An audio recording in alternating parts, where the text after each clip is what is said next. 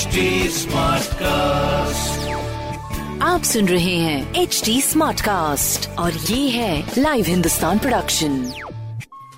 नमस्कार, आप सुन रहे हैं लखनऊ स्मार्ट न्यूज, जहां आप हर रोज सुनेंगे अपने शहर लखनऊ से जुड़ी बड़ी खबरें।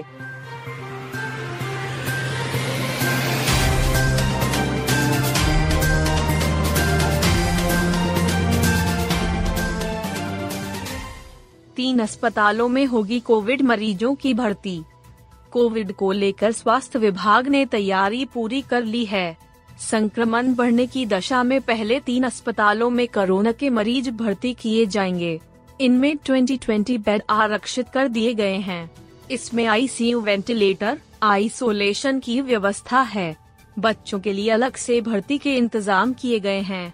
अस्पतालों में सर्दी, जुकाम और बुखार समेत अन्य लक्षण वाले मरीजों की जांच कराने के निर्देश दिए गए हैं। PGI, लोक बंधु और KGMU में कोरोना मरीज भर्ती किए जाएंगे। PGI में सभी वेंटिलेटर बेड हैं। 4 बेड बच्चों के लिए होंगे। KGMU में 8 वेंटिलेटर बेड हैं, बाकी आइसोलेशन बेड हैं। लोक बुद्धराज नारायण अस्पताल में भी कोविड मरीजों की भर्ती होगी।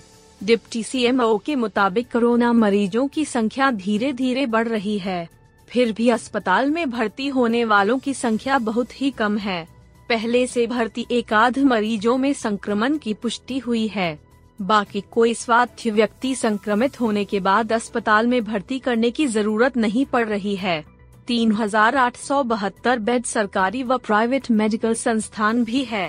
डिप्टी CMO डॉक्टर निशांत ने बताया कि अस्पतालों में ऑक्सीजन की पर्याप्त व्यवस्था है। 28 ऑक्सीजन प्लांट चल रहे हैं। इनमें ऑक्सीजन का निर्माण भी हो रही है। 1086 ऑक्सीजन सिलेंडर सरकारी अस्पतालों में हैं। पुरानी पेंशन बहाली के लिए जुलाई से संघर्ष शुरू करेंगे शिक्षक। उत्तर प्रदेश माध्यमिक शिक्षक संघ के 56वें राज्य सम्मेलन में पुरानी पेंशन बहाली मुद्दा रही। संघ के पदाधिकारियों ने शिक्षकों से संघर्ष के लिए तैयार रहने को कहा। सम्मेलन में प्रदेश के सभी जिलों से बड़ी संख्या में शिक्षक शिक्षिकाएं शामिल हुईं। इस अवसर पर अरुणोदय स्मारिका का विमोचन किया गया। शहर के सेंटिनियल इंटर कॉलेज मैदान में सम्मेलन का आयोजन किया गया। इसमें संघ के अध्यक्ष व पूर्व MLC सुरेश कुमार त्रिपाठी ने पुरानी पेंशन बहाली का मुद्दा उठाया।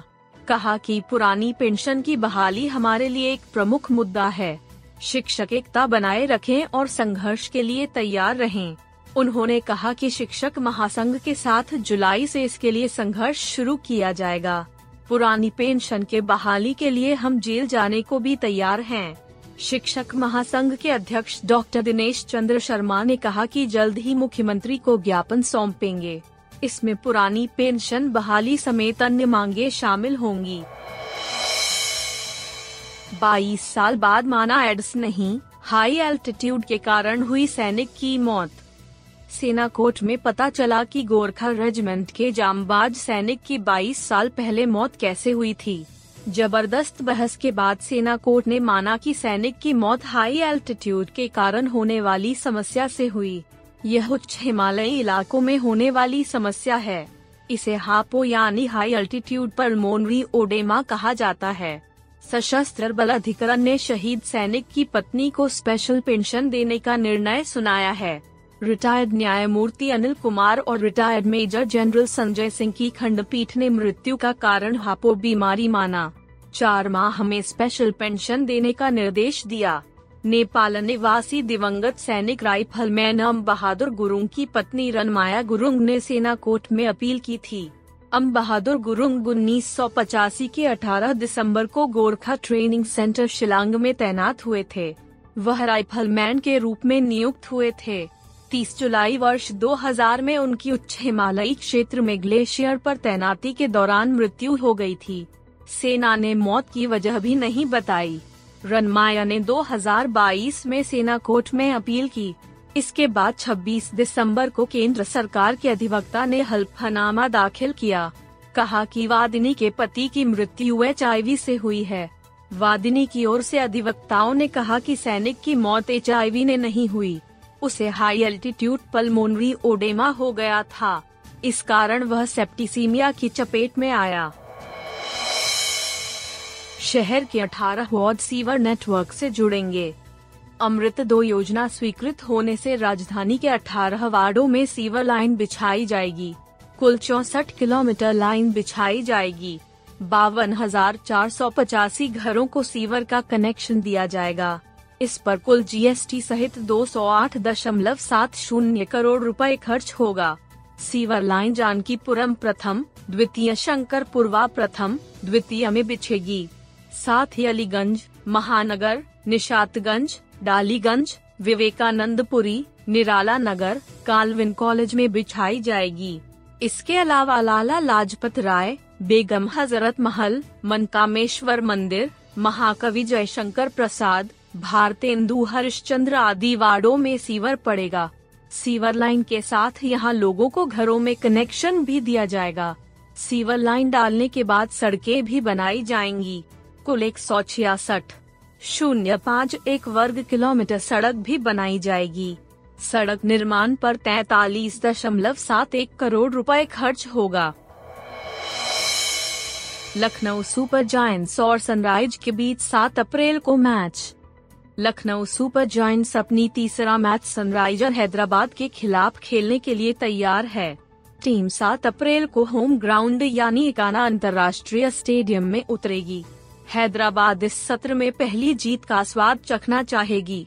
वहीं लखनऊ सुपर जायंट्स की टीम चेन्नई के हाथों हुई हार की भरपाई करेगी। इसके पूर्व हैदराबाद के खिलाड़ियों ने एकाना स्टेडियम में नेट प्रैक्टिस कर पसीना बहाया। भुवनेश्वर कुमार, अभिषेक शर्मा, मयंक अग्रवाल, वॉशिंगटन सुंदर ने प्रैक्टिस की। वहीं हार का अनुभव लेकर चेन्नई से लौटी मेजबान लखनऊ सुपर जायंट्स के खिलाड़ियों ने भी नेट प्रैक्टिस में हाथ खोले।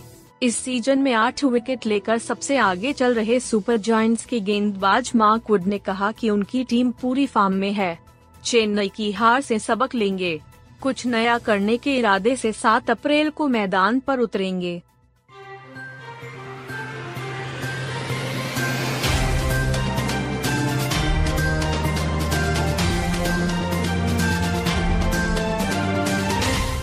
आप सुन रहे थे लखनऊ स्मार्ट न्यूज, जो की लाइव हिंदुस्तान की प्रस्तुति है। इस पॉडकास्ट पर अपडेटेड रहने के लिए आप हमें फेसबुक, इंस्टाग्राम, ट्विटर और यूट्यूब पर फॉलो कर सकते हैं। हमारा हैंडल है @HDSmartcast।